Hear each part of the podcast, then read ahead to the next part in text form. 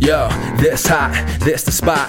There it is, pod.com. We're interviewing the best comedians, so tune in quick and get your ears receiving them. We talking about life and life to stream right to you from the microphone right to your home, dude. Side note, this might get embarrassing, but no, don't sweat, yo, cause there it is.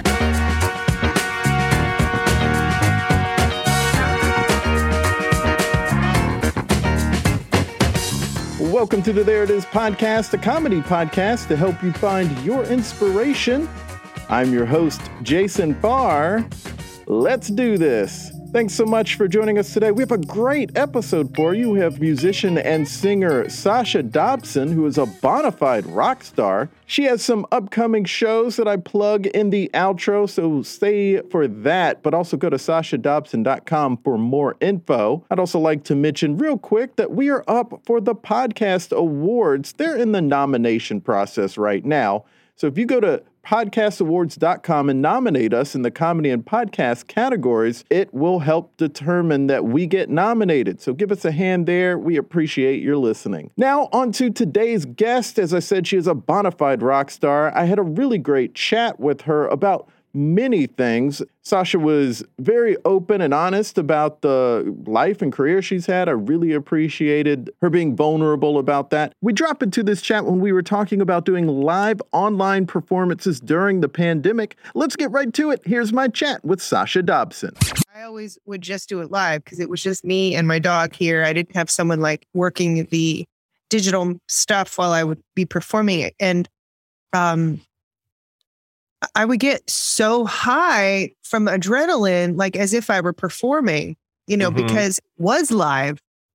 I mean, even though it was just me in front of my screen, I was still live. So I was Right. still like, like right before it hit live. I mean, I, I mean, I'd set myself up and get dressed up and you know promoted, and then get my set together and set up my my amp. You know, it's interesting you bring that up because when we were going into these live Zoom shows, these these improv shows, we had a producer who was in our ear saying three seconds Really? and stuff like that. So it kind of felt like broadcast to Sure. me. It And was so that part was exciting and fun about yeah, it. like the adrenaline. I mean, even more so than stepping on stage because Mhm. no, it's like not as intimidating. Something about Yeah, yeah, it's- one live. It's like a right. It's a it's a flick. You know, it's like old time radio. You know, Yeah. it's just sort of like, all right, here we go. I guess. Whereas you're or even old you're in a time TV when TV was like live. A lot of TV Right. live. Yeah, Tonight Show was live for a couple of decades. Isn't that amazing? I know. Yeah, everything was live. Like the only Everything thing that's live. live. is local news and Saturday Night Live. Like that's it. Radio, yeah, and like I mean, it's really interesting because it's true artistry, you know, in so many ways. Yeah, Uh, Improvising. I mean, it's anyway. it's wild stuff.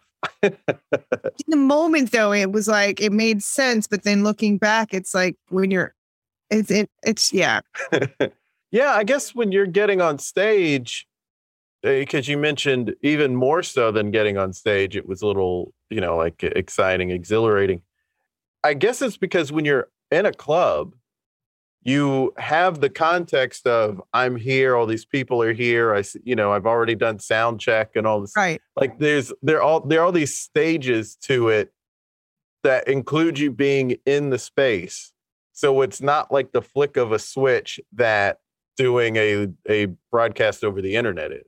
uh-huh And you also feel the energy of the room and the space. Like, you know, the crowd is there. You you you feel that energy before you go on. It helps you ramp up. i mean my way of like digging into the energy of the room so to speak when i would do live streams which i did a lot of um actual live streams for two straight years i mean to think that i never charged i never made a fucking dime on any of that because i was just too eager to keep going Mhm. And then when I finally burnt myself out, I thought, I can't do this anymore. I can't just play for free. You know, not that that's why I do what I do. There's a kind of an exchange that's built into what I do. Um, but there was just something after a while where I just thought, I can't keep doing this. Like where I'm just like pouring my fucking heart out every Mhm. week.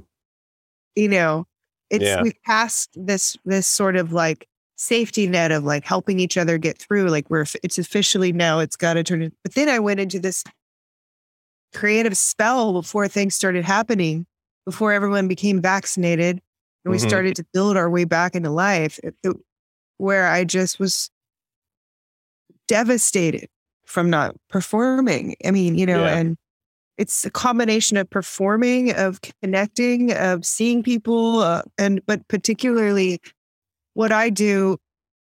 I wish that I were.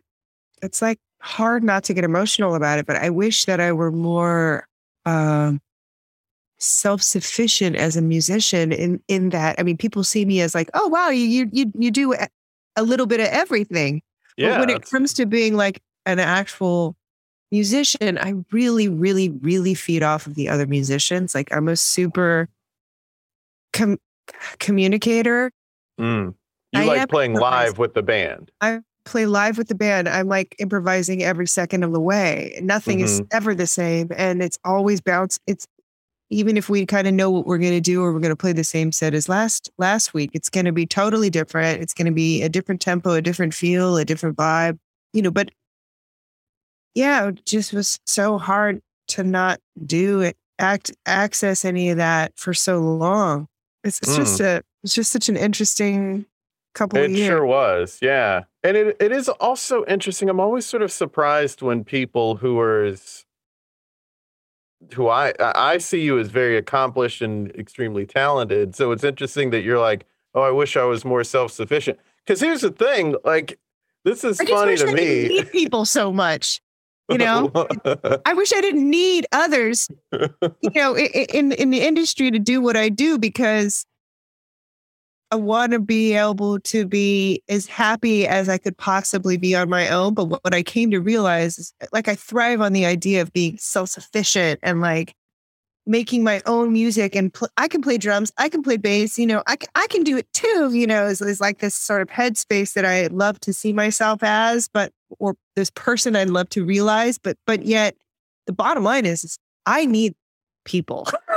I need other artists and I need to talk to other artists and be around other artists and I and I need to play with other musicians. Most Mhm. importantly, it's like this bittersweet thing where like I long I Huh. I don't resent it. I just am you know the this sort of law, love and loss and you know Mm. between losing great artists in my life over a number over the years.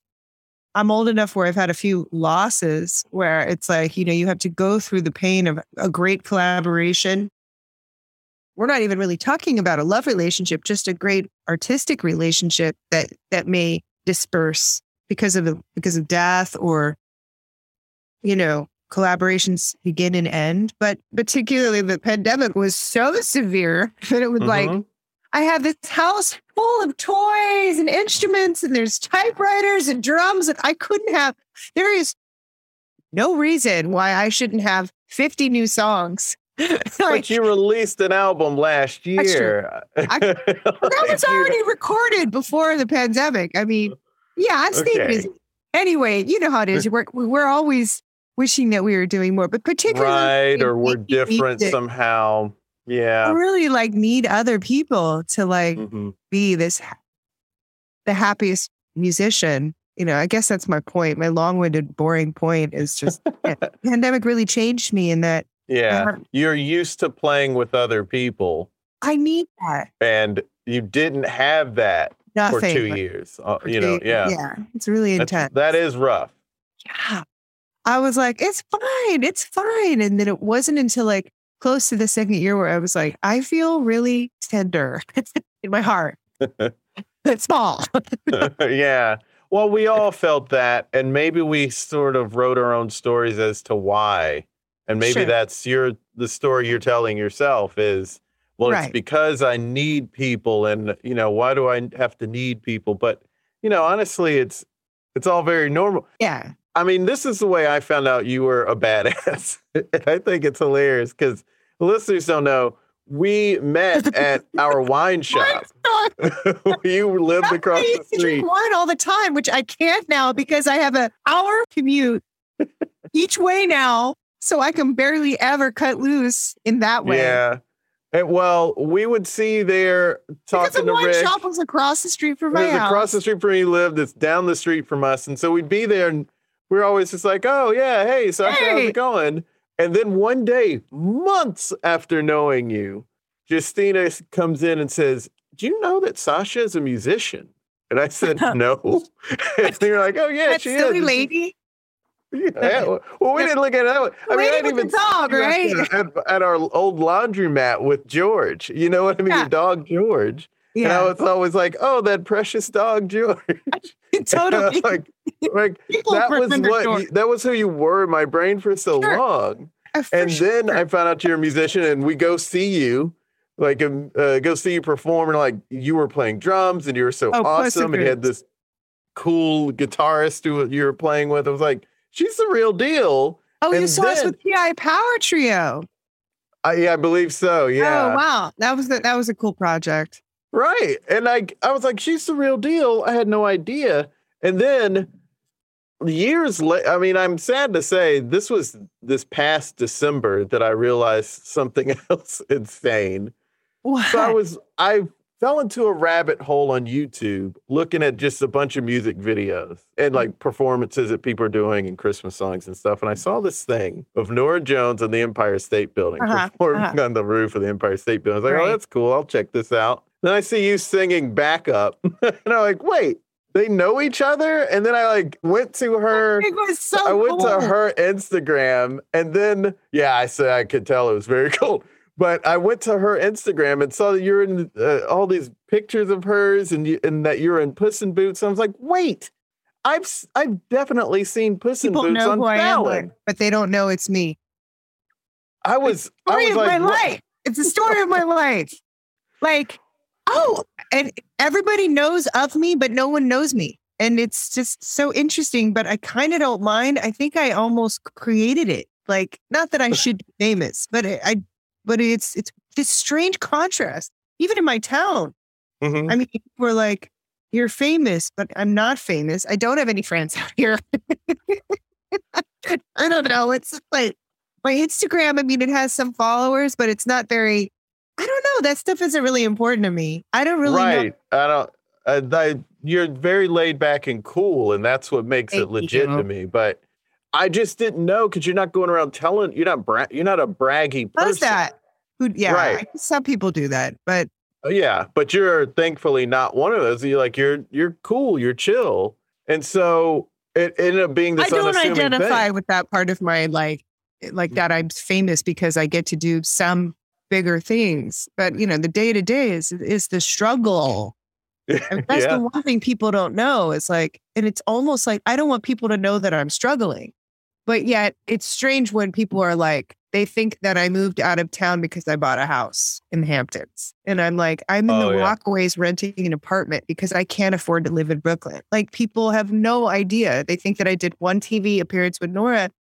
My landlord saw me on TV with Norah and he raised my rent the next week oh, and we talked about it and i'm actually going to move which is fine because i need to move back to the city i can't deal with the commute anymore but it's Right. so interesting because i mean i'm ha- i'm happy people see me as a success but the stuff that you really work on as an artist that's your blood sweat and tears people don't i shouldn't say people but that's the stuff that i really see as accomplishment and then i get like someone trickles down a little extra something something or norah might have a gig where she can hire me and you know Mhm. like you get a little taste from someone who has a lot of resources you know mhm. and it's like a little it's like an extra cup of cake or an extra piece of cake an extra cup of ice cream or whatever. It's like a, a sweet treat but it doesn't embody your life's work. Right, but that's what people see. Right. it's so interesting and, and that part i'm not complaining.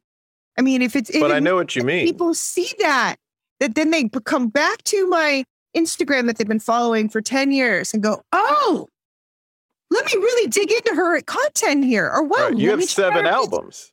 i have all this content that people Right. see and see and see and see and never actually see and i don't mind we are a society uh, that needs constant pounding in order to actually like digest any information it's like we're so blind now Mm-hmm. back from when we, back when when television was live, you know, Yeah. like I feel like people were it was a little easier to get the attention. But now you really Because have there are three remember, networks. remember, remember, remember. anyway, Yeah. I'm not saying you. Our thing was different know. because we met just on the street as people as we are. Right. I'd like to carry that out into my legacy, whether I become more well known in, in the mainstream or not. That's always who I want to be. Is like a Mhm. laid back person who's easy to talk to or whatever. You know, I'm never going to be somebody different than Right. I'm going to be on stage. I might be a little sillier or a little shyer, but I'll always be the girl in the purple, you know, or whatever. I don't know. There's so much about what, what we do Mhm. that, like, Why aren't people noticing this though? oh God, I mean, that whole thing, I don't resent it because I under I used to have a little bit of a hard time with it. Like, Yeah. I don't want people to see me as a jazz singer. I don't want me people to see me as A drummer. Jones's bestie. Right. Now I'm just like, I love all of it. I want people to think of me as a jazz singer. I want people to think of me as Norah's confidant. I want people to think of me as girl drummer. I want, you know, I don't care anymore as Mhm. long as it brings people to, um, if they're aware, if it, if it makes people aware of something that they might enjoy, great.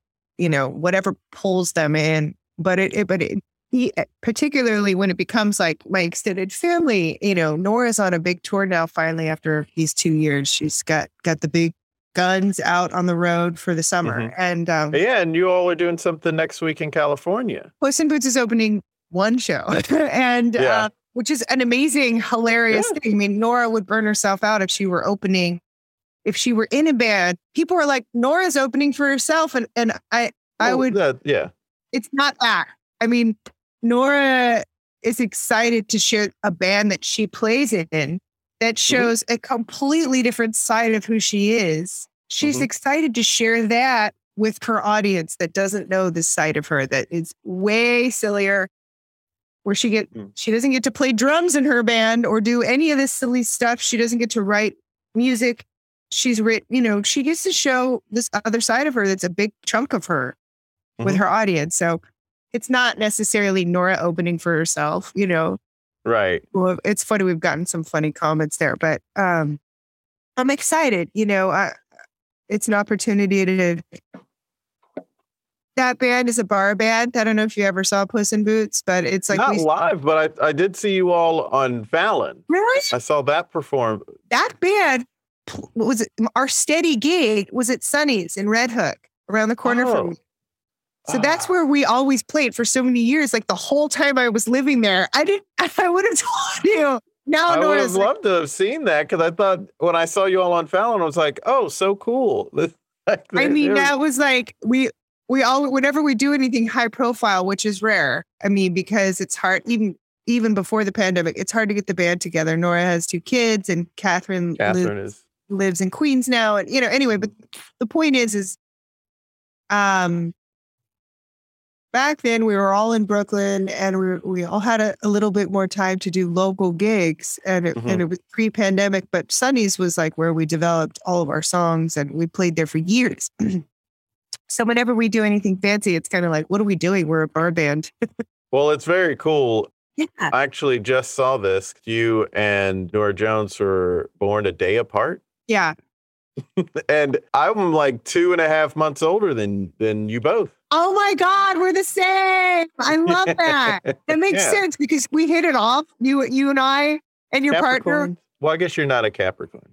I, but but same year is a thing, you know. Yeah. It means Yeah. that we experienced this like when, when like girls just want to have fun. We were both, we were Yeah. both five. Right. right. Remember, right. Remember Prince coming out and Michael Jackson? Same age, same j- yeah. We were both in the same grade. It's like a- Right. you know, you right. know. You No, that, that I forget that I get along with people who are exactly the same age as me because it's like all the things that hit us. We, we anything we say, yeah. Anything subconsciously that informed how we behave now, we share. Yeah, exactly. kind of deep. I should Do try. you like purple? We're both. You have a purple shawl on, and I have a purple shirt on, and it's entirely my Prince influence. It's my love of Prince. oh, really? I must have a Prince thing. I mean, it's probably because of Prince. I mean, we saw so much purple growing up. You know. A lot of purple. And also for me, it was like, I mean, my parents were jazz musicians, which is, I mean, a whole other topic, I'm sure, but like um Right. being like Uh, it explains why, because your dad was, a pianist, your mom a singer, your brother plays A drummer- saxophone and drummer, drummer and saxophone. He's a big gun, you know, multi instrumentalist, but drums were his first. Back yeah, then he was a drummer. And yeah, and and your family played at the Monterey Jazz Festival when you were twelve. Yes. I mean, this is this explains why you can do so much and are so so talented. Thank I mean, it's just ingrained in you at this point. I can do a lot in one particular um subject. Like I really over excel in music, but then it's like in so many parts of other parts of existing. it's like oh, I mean, man, the pandemic, we all got hit in different ways, but for me, just psychologically, it just it was a really interesting experience I keep coming back to because it made me see like even though I've always played music, it's been embedded in my lifestyle Mhm. having it taken away, it gave me such a different respect for what I do and what I have to do because it isn't just that I love music or that I'm good at it. It's like I need it. It's like it's Mhm. it's all I know. I mean, I know other things. I'm big on yoga and health, and there's a lot of things I'm into. Geez, what would I do if I couldn't play music? You know, Yeah. I've thought about that a lot, a lot the last two years. Um, Was there something else growing up that you thought? I mean, wh- when you were, I mean, since you played a jazz, a major jazz festival at 12, I imagine the answer is you didn't think of other things. But when you were young, was there any point where you're like, yeah, I want to be a teacher or something? the only other thing I wanted to be was a tap dancer. Mm.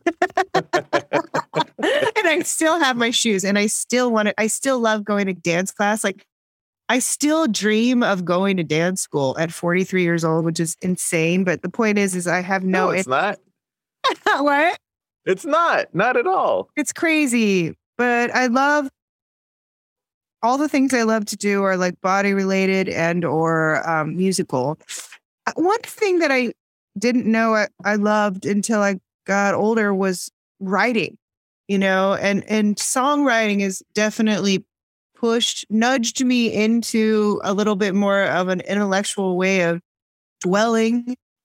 But I dropped out of high school. You know, I got my GED, but I, I left school so young Mhm. that I didn't really build the confidence that most people might have just just that you just have from like graduating high school and going through like a normal number of years of schooling that I just Mhm. always assumed I wasn't a writer or a reader or you know all these other things but um I mean I don't know what I would do I do love fashion I do love styling I've styled I've I've styled all the Puss in Boots I've indirectly styled and helped style all the Puss in Boots photo shoots, album covers. You know, I, Which I are so they they pop those those images.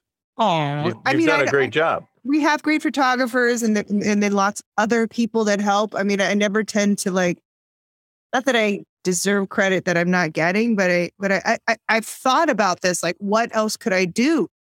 Because especially in the middle of super chaos a year and a half ago, it was really like, it actually wasn't until I really hit like a financial like wall where I was like, it isn't what what else do I want to do? It's like what can I do immediately? you know what I Mhm. mean?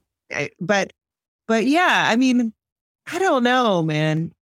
It's so strange asking yourself that question when you're half a century, not quite fifty, but uh, I get what about you you? mean though, but the the the pandemic really threw things off.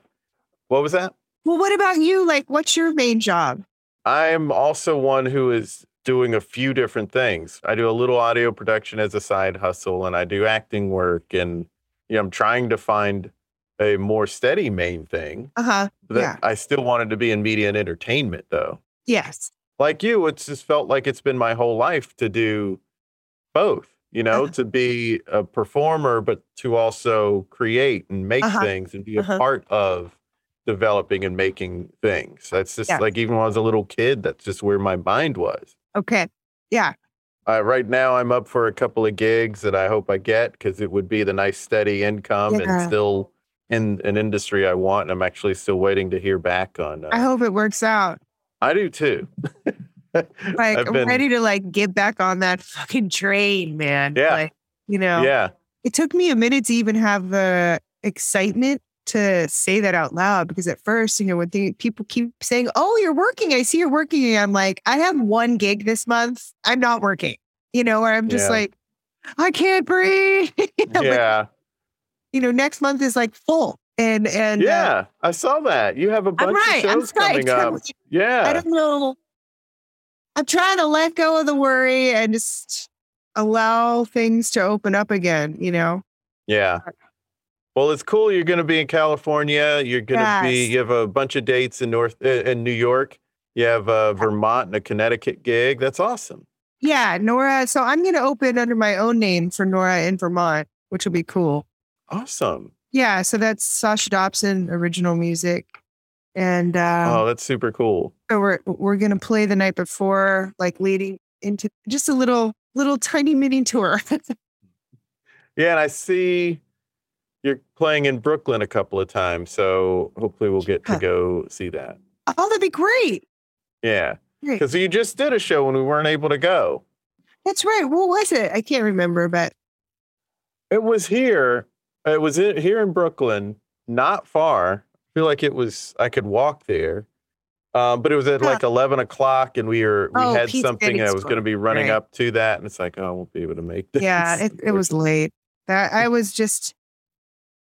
I'm gonna really try and bust out a couple of new newer songs for this opener. Opening for Norah is is a true. I mean, it's exciting to do it with Puss in Boots, but that's not really me. I mean, that's it's Mhm. It's it's a band that I play in that I support this other entity, but Mhm. my personal, you know, music and the stuff that I put my heart and I put my heart and soul into Puss in Boots, but but Sasha Dobson is like what I what I work on, you know, what I spend my time Right. working on, and so that getting to open for Norah in that particular with that picture painted, um, I'd like to bring out some new songs for that. So that's basically what this month is about. Is that's kind of why I took that late gig. Is I've just been kind of forcing myself back into the Right. momentum of just throwing myself on stage because that's when the ideas start happening.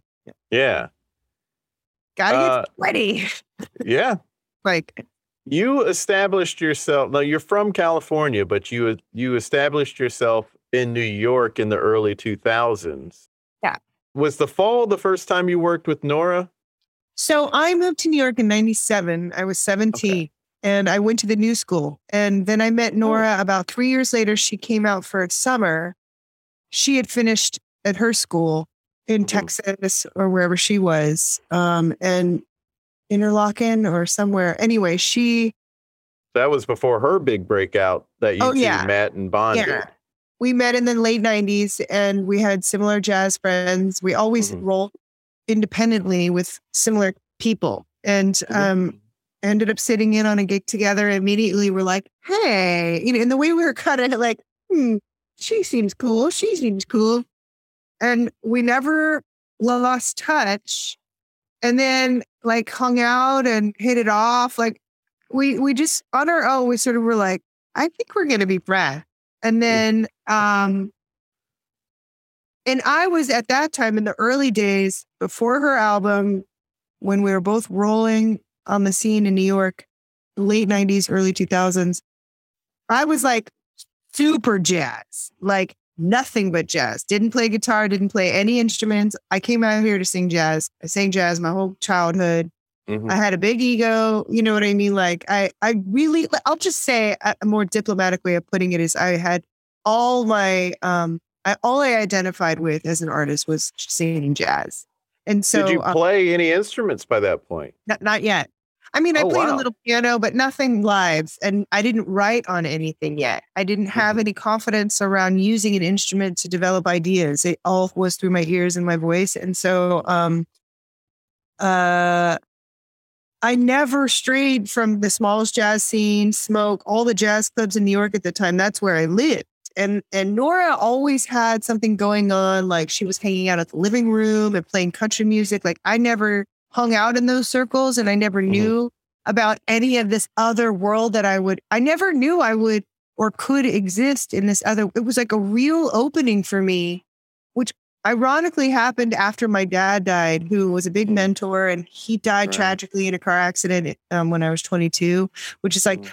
a horrible sad tragedy and like big mark in my life but but Right. but taking the sadness out of the equation and just looking at it as a timeline it wasn't like a premeditated thing like now that he's gone i'm going to leave jazz but it was so interesting how Mm. everything i'd only given myself one outlet back then and then w- when i was you know it, dealing with so much tragedy i hadn't explored any other ways to express myself and the one outlet that i had was like the one thing that made me super sad you know my biggest my, my teacher mentor and parent and employer you know i mean i was bummed and so Yeah. oddly enough, right around that time, Norah had come back into town. And I was like thinking about playing guitar, but I had no confidence around it. I was 23, 24, and, and I was like, yeah, man, I'm thinking about playing guitar. Like, but I was so shy about it because all the, we were already established. Everybody was already good at what they could do. So f- mm-hmm. for me to pick up guitar at that point was like, an, an it was a gift from the heavens because I was definitely like sure nothing would come from it. And at the time, Norah was like, I'm thinking about playing guitar too. I'm sick of piano. You know, she was already famous at that point.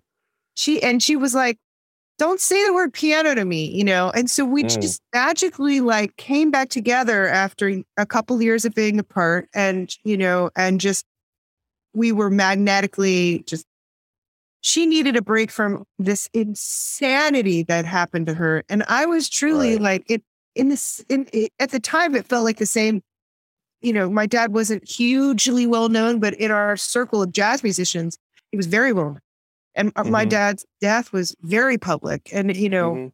and so in the jazz world eh, i was just ready to hide from that scene just Right. anything to get a break That from is interesting. Yeah. it was so overwhelming Mhm. because I was very popular in my small circle. You know what I mean? Anyway, but but yeah, playing guitar, that's how it started. So I didn't start playing guitar until I was 25. And um and, and it was this, you know, it was really just for fun. And then it just took over it. And then a, a couple of years of screwing around on guitar with Norah, whenever she had time, I had time. And then the next thing I know, she she asked me to come on tour with her. And at first I thought, sure, no problem. But it, she asked me to play guitar, sing harmonies. I played some drums on a couple of songs with the main drummer. I did all the things that I do now, but it was the first time I'd ever done anything like that. I mean, all I ever did that was pub in the public eye was sing jazz. So as a performer, so it would be mm-hmm. like some other thing that you, you know, you Right. act, you do comedy, you know, it would be like this other thing that you're just like, I've never done, you know, naked improv. yeah. How it feels. some, there's Yeah, always some new sometimes if you thing. We just did a show at Google last Wednesday, like at Google's headquarters in New York City, and it's like, okay, well, we're doing this. I didn't know this was an opportunity, going to be a, a an opportunity two Exactly. days ago. But I'd have now thought about ask- what I was going to wear. You know, I mean, it's weird how those things happen. And I hope they continue to happen. I mean, it feels like it's hard not to think like I had these insane opportunities when I was super young and totally unaware of it. And I Mhm. didn't have management. I didn't have a website back then. I didn't have any social media. So anyway, I ended up opening a lot of those shows for Norah. And I didn't have like the resources yet to like really Mhm. capitalize on that opportunity. I mean, people go back and think, oh, you're that girl that opened that show 10 years ago. I don't know. I mean, But at hopefully, that, yeah, because I was even before MySpace. Yeah. It was like right when MySpace started. So, you know, Right. I mean, Facebook, I have early, my earliest posts on Facebook are when I was like in the middle of tour on the fall with Norah. By then, Mhm. we'd known each other 10 years. Right. But, but I, Right. I, I just started playing guitar and shifted into this other creative creature, you know? Yeah. Yeah. Well, it is interesting seeing the way things are now because everyone is capitalizing on the smallest bit of attention that people can get online, like musicians, and uh, they can self promote and self produce and, and put things out there and then get totally screwed by Spotify. But still, uh, they, they don't pay. Yeah. I mean, uh, It's such a different because there's some things that are better now, right? Oh, like oh, yeah, like you can reach so many people. the chance to get your stuff out there. You can reach so many more people. People are famous because they have a TikTok video that goes viral that has nothing to do with what they're famous for. Right. You know, it's so stupid. yeah. But it's also like in a way worse than it's ever been because of that, right? Like Yeah, it's both. Yeah, like you can reach a huge amount of people through social media, and yet when it comes to like feeling like you're being recognized for the work that you care about, it- I don't know. That's a bit of an anomaly. yeah. Um, I wish that I had a little bit more of a strategic system for those types of for that type of work, so that I could feel a little bit more science about it and not be so like, you know, like today I was going to post about all these shows coming up, but I just didn't want to, and so I just ended up rambling about like the you know what's happening out in the ocean these days. You know, just I just felt like being me, and I just thought, you know, fuck it. they can go to my fucking website. You know, right. Right. Don't shit. I it's don't know. It's tough to do stuff alone, though. I mean, it is better to have a team. Like I was looking at some YouTube video of um, the good guitarist, and I was looking at how it was produced and what had to go into that video, and I thought, I hope this guy has a team because this was a lot, a lot of scheduling that he had to do to just pull off this one video, one Uh-huh. video, you know, Um, online, and it's it's a lot, and people need teams. Like I just had a few weeks ago, Carrie Too Smooth Marshall, and he was talking about having a team, and it it makes things easier when you can have Yeah. some other people who are putting together some videos. But you know, it's, It's all work. I mean, you know how it is. Yeah. It's like I I did some videos last summer. I mean, last over the pandemic, a few projects, particularly because a lot of the people that I wanted to work with were around because of, lockdown. You know, so there was this sort of window to like do things that I maybe wouldn't otherwise get to do. Mhm. Uh, where these incredible people were able to come together in this like insane situ, you know, under these insane circumstances. right. But even that, like having people involved and having an editor and all those things, I still had to like prove everything, go through everything, tell them what I didn't want, tell them what I, I mean, unless I were an artist that didn't care, I, I had to be involved in every decision. And, you know, I mean, it, I- I recently did a bunch of shows at Birdland for the jazz record I put out, and we did five sets, three nights, five sets. And it was a huge undertaking. I'd never done like a run of gigs in New York before. And like most people would just take advantage of having five nights of work or five sets of work and just do the same band and like get a little momentum going. But of course, since I'd never had this opportunity before, I had to do five different bands and five different sets of music and totally like burn myself out like Right. on every level. And it because I've got the guitar thing and the jazz thing, I just wanted to do it all. And then my brother came into town, who's like my greatest hero, and we recorded and videoed, and there's all this amazing content to go through. But I'm just at a little bit of a block because it's so much work. Yeah, it Uh. There's only so much I can let other people do. You know what I mean?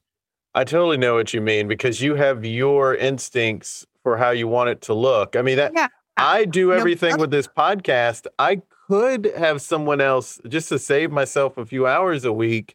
I could have someone else edit the interviews down, Right. But then, but they're gonna can you pick stuff that I don't want. and then it's almost like dissecting the, the troubleshooting that might take longer than you just.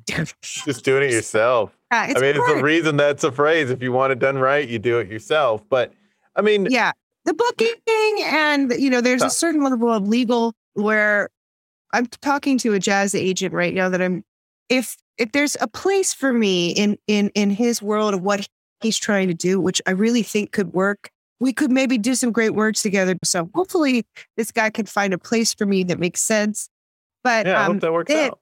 yeah, yeah. Because that and management, it's like that's when it's like I'm like, I really need someone in front of me and legal in front of me and the clubs. You Mhm. know, it's the the booking, you know, it's it's a lot. Right? No, I remember. It is. It's a lot for one person to be doing, and and when it's the stuff that there there when there are ways that you can let someone else do it, like that protects your energy. I mean, that was Yes. Energy and, you know, I feel like it's like this strange psychology like people want they care they, it's almost like they they want to pay for stuff you know what I mean? Like they want to Uh-huh. go to a show that that they're they would they're more likely to go to a show that costs money than a show that's free or Yep. whatever that psychology is, which is kind of Mhm. true. Like it's it's like people want to hire an artist that had they they want to deal they want to deal with management. They don't want to deal directly with the artist, or even if they think they wanted to deal, it's actually easier to deal directly with management and. I don't know, do business that way. There's just something about having something in between me Mhm. that it, it's definitely better. it makes sense to have someone in front of you or have someone else making some decisions on certain things that allows you to focus on the creative stuff that you want to focus on. I've even Yeah. heard Joe Walsh talk about that when uh, of when he there was I guess a contract dispute with Don Felder and the Eagles and uh, Don Felder wanted to have some say with I guess some of the stuff that was going out and Joe Walsh was like, it's a hassle. Like, as someone who has been a solo artist, having to just make a decision on every picture that goes out and every this and that, it's a hassle. You don't want that trouble. You know, like just let's just play. And and Oh, and he has I don't know of anyone else in music who had the fame he had as a solo artist and then joined a band and was like, I'll just play. like Yeah. I don't want to do any of that stuff. It's I'll just like play. where is you. at. you know, I mean, that's why she loves Puss in Boots because it's something that she is invested in creatively. Um, but she can take the backstage seat a little bit. I mean, even though people are watching her like a hawk, they're also intrigued. we're we're it, me and Catherine are interesting enough to where they're also like, huh, wow, these chicks are wild, you know. we're pretty we egg each other on and uh, but i know for norah it's like a huge relief Mhm. to just To Take a- not be the, to be in a band and not be the one that everyone it's a has relief to. for all of us you know it's a relief for me too even though i'm not a huge artist like it's i I always stress out like how am i supposed to prepare for this i mean i'm like i got the drums out the guitar out i try to remember the song and then we get together and it just works it just Right. thing That totally makes sense. I think Paul McCartney told a story about when the Beatles met Bob Dylan, and they were all kind of talking about how tough it is to have that level of notoriety because of all the attention that you get. And Bob Dylan said to them, "At least you have each other," and it made them realize, "Oh, we're not taking all of this on solo like he is." We get to we Very we lonely. can we it's spread out over four people and Yeah. we can also they fight over it, like who gets the most attention. But ultimately, yeah, that's a really deep, deep Bob Dylan man. He always he finally speaks, and then he says something that just blows you away. You know, right right if you're if if you can understand it, yeah yeah you know, we can understand that one thing. hey yeah, like, at least you got each other Hey, speaking of paul mccartney this is Oh. totally random you, you just posted a picture on instagram of you with paul mccartney And it was like, oh wow, she met Paul McCartney, and then it says photographer Questlove. So when I lived next door to you, I was having like a normal night of feeling sorry for myself and being out of money and like, you know, whatever. It was like, I remember I just paid rent and I was like, I'm just going to totally like eat carrots. I just remember I had like no money that week. Yeah. It's like, you know, I paid all my bills and, you know, I had work coming, but I was like, it's cool. I'm just going to take a bath, do yoga, you know, I'll say hi to Enrique later, you know, whatever, neighborhood vibes, you know. And I finish my yoga and I get a call from Questlove. We've been rapping on the internet through Instagram. I met Ahmir through Instagram, but we know we we have a lot of friends in common, and mm-hmm. a lot of the guys in the Roots I went to school with. Some of my oh, best wow. buddies. Yeah, Ian Hendrickson Smith, who plays saxophone in the Roots. He's one of my uh-huh. dearest friends. He plays in my jazz project. Uh, and also, I went to school with Dave Guy, who's a trumpet player. Um, we went to the new school in the 90s, you know, and it's like wow so amazing. Full circle. I mean, that's a good thing about getting older is you start to circulate with these people and it comes uh-huh. around the good vibes. And so, and then, you know, Ahmir and I just like totally hit it off, you know, especially back then when I was playing all these drums. And I mean, and he actually called me up and said, What are you doing right now? I'm about to see Paul McCartney and I have a free ticket. And I almost said no. I remember I was kind of down about not having money. And I was like, I'm not even dressed. And then I mm. and then I, I, I thought, okay, okay, okay, okay, I'll come, I'll go. So he right. pulls, he he brought his he was like, I've got my I'm in my car with the chauffeur and we're on our way into town. I'll pick you up on the way to Barclays. So I was like, okay. And I go, kind of shy. I mean, I'm being yeah. brutally honest with you. I don't. You can tell, tell in that picture that I, you're totally being that you're totally shy. I remember I was just kind of like, all right, man, let's go, you know, and he was so nice to me and yeah. was a perfect gentleman and like me, bought me food and, you know, drink, fed me. And we had a ball. And then we went backstage to meet Paul. And I was like, I was pretty sure I'd know some people. I mean, even though it's intimidating, I mean, I'm blessed to have successful friends. And, you know, I mean, I, I was like, a little bit like, here we go, you know, but also like, I'll probably run into some people. And I knew some people backstage, of course. But when I got to meet Paul, I was like, uh, I just got really, really hot. I like started sweating and I was like, Paul, anyway, it was just, Paul was amazing. And some of the stuff he said on his show, you know, it never left me, you know, talking about songwriting and little bits of information that he would like unload on the bandstand, like in between songs or talking about how he wrote this song. And even when I think about it now, I'm like, it's so inspiring. And so I, I it's it, anyway, I don't even know why I posted that picture. I guess I've been thinking about finishing music. That's been my daily like lately, which means it'll probably eventually happen, you know? yeah. like, I understand. Maybe it's because we were born the same year or something. Cause, but I have the same sort of, I got to gear up and think about it, and it it turns in my brain for a little while before I actually put it out. Make it happen. Yeah. Mm-hmm. Well, that makes me feel better. It's not just me. Yeah. I mean, it's like I'm starting to understand myself a little bit more and, and judge less because, you know, mm-hmm. my brother was an amazing, amazing artist. He, you would, if you dig me, I mean, you would totally get a oh, I bet out of my brother. He's such an interesting creature. Um, but he's he's two years older and he he climbed on a drum set. You know, my parents' house looked just like mine with instruments everywhere and like was like uppy uppy. And he's been playing drums since he was, you know, two. It's still in diapers. There's this picture of him like playing the drums and he's in a diaper. And it's like he's just this amazing musician who I'm a little bit more like shy. It's taking me a lot. I'm a late bloomer, the typical younger sister vibe where I just watched him thrive my whole life and always was like, why can't I do that? It looks so easy. What is, you know, what's wrong with this? And so, anyway, Smith will like think about something for two seconds and just do it. We're all thinking about something for two years. All right. Know, process, but it's not necessarily wrong. It's just different.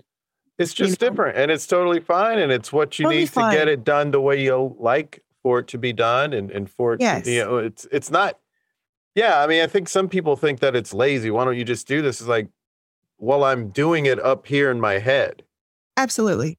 I, like I am doing it. You are doing Just because yeah. it's not out yet doesn't mean I'm not doing it. Absolutely. I mean, and I do. I mean, in some of the self-help thing, things that I've listened to over the over the number of years I've been around, like whatever, like the secret and some of those things that people like or manifest your dreams or whatever. It's like you know, if you think about any of those conceptually, where you're like, you want to feel good. At least you're a creator or writer or a director or producer. You're making something. You know, I feel like when I'm feeling good, when I'm feeling inspired, eh, there's this momentum that happens. Mhm. Um, I could, I think there's a little bit of discipline, you know, where I could push myself a little bit more than where I want to go, or I Mhm. should could sit down and make myself right, even if I don't feel inspired. I think a little bit of that is good. I think that ultimately go with what inspires you. Like if you're if you're stuck Mhm. and you're working on something and nothing's happening, like put it down and do something else that's fun Right. whether it's painting, going for a run, cooking, something Mm-hmm. else, listen to music, get into a zone and then come back. You know, right. what I try and do. Hmm I've heard that uh, follow the inspiration. Yes, That's a good method. I'm into that. You know, yeah. No, I mean, I, I do think for people like me who are always trying to follow the inspiration, putting a little bit of discipline, a little bit of schedule doesn't hurt, but that definitely, when you're trying to figure it out, whatever it is you're trying to do, like starting with the place of feeling good. And that if I have an idea and it feels great, then I try and like hang in there a little bit and work with it, you know, or another idea. Yeah, I love that. Uh, we could talk forever, but Yeah. at the end of the episode, it's time to create something together. Okay. Um, in hearing process when you when you write songs, um, you have all these different things that you can do, and of course, people will say like, well, sometimes the lyric comes first, and sometimes the melody comes Uh-huh. first. But you're a drummer and a guitarist and a singer, so and and, a songwriter. So what what is your process when you're saying I want to sit down and write? You know, so what I've found in my, I mean, I have things that I do just to do to feel good, like yoga. I really love writing in the morning if I'm not rushing off to yoga. If I'm having a slower or earlier morning, I love banging away on my typewriter.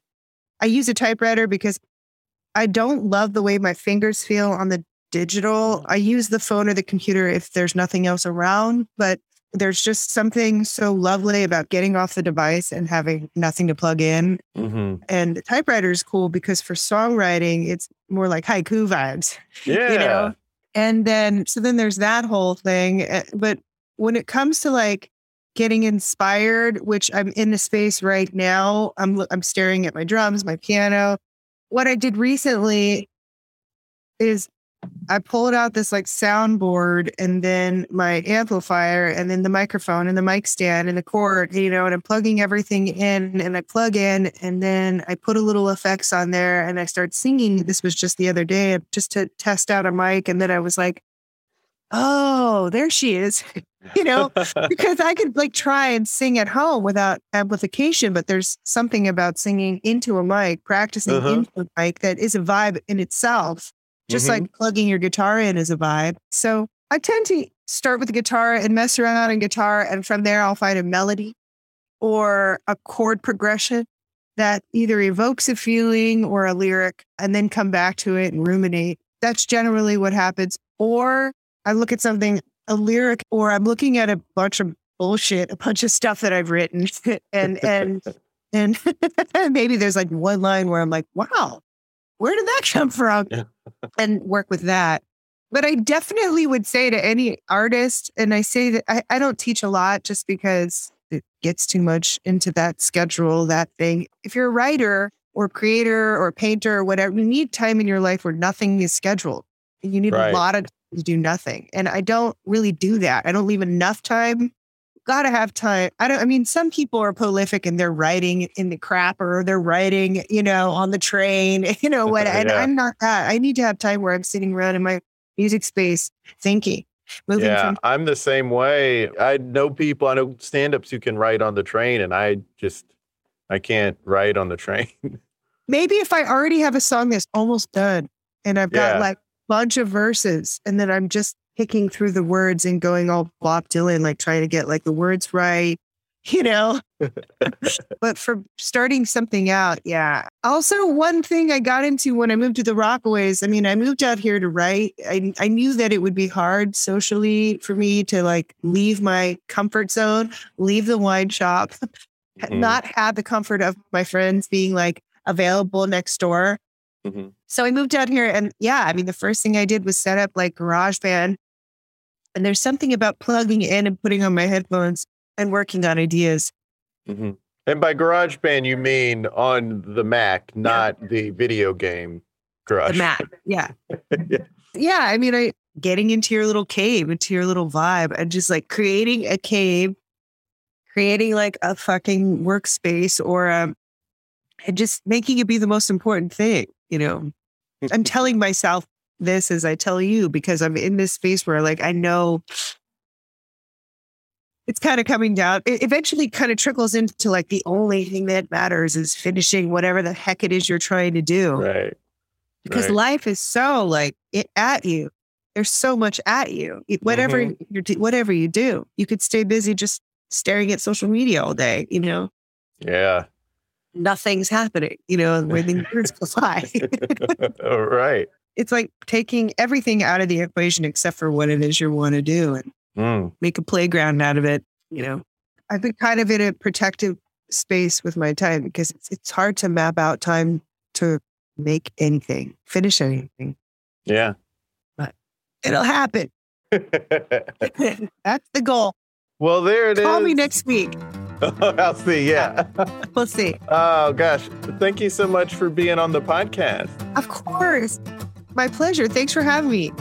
Sasha rocks. She is opening up for Norah Jones on July 28th in Shelburne, Vermont. In New York City, she's performing jazz at Bar Bayeux July 21st at 8 p.m. and doing original music at Slate on July 25th at 8. And October 5th, she's playing with jazz guitarist Peter Bernstein at Lincoln Center. Go to sashadobson.com for more details on these shows. Tickets to the Lincoln Center show will be up closer to the date on her site or jalc.org. Follow her on Instagram at Sasha Dobson underscore, on Twitter at Sasha Dobson1, and on Facebook at Sasha Dobson Music. Follow us on Twitter, Facebook, and Instagram at There It Is Pod. Follow me on Twitter at Jason Farr Jokes and on Instagram at Jason Farr Picks. Go to thereitispod.com for newsletter and support info. Until next time, be good to each other. The music for the theme song was created by Neil Brooks. The rap was written and performed by Nick Acevedo. The logo for There It Is was created by Jeff Prater. The There It Is podcast is produced by Jason Farr.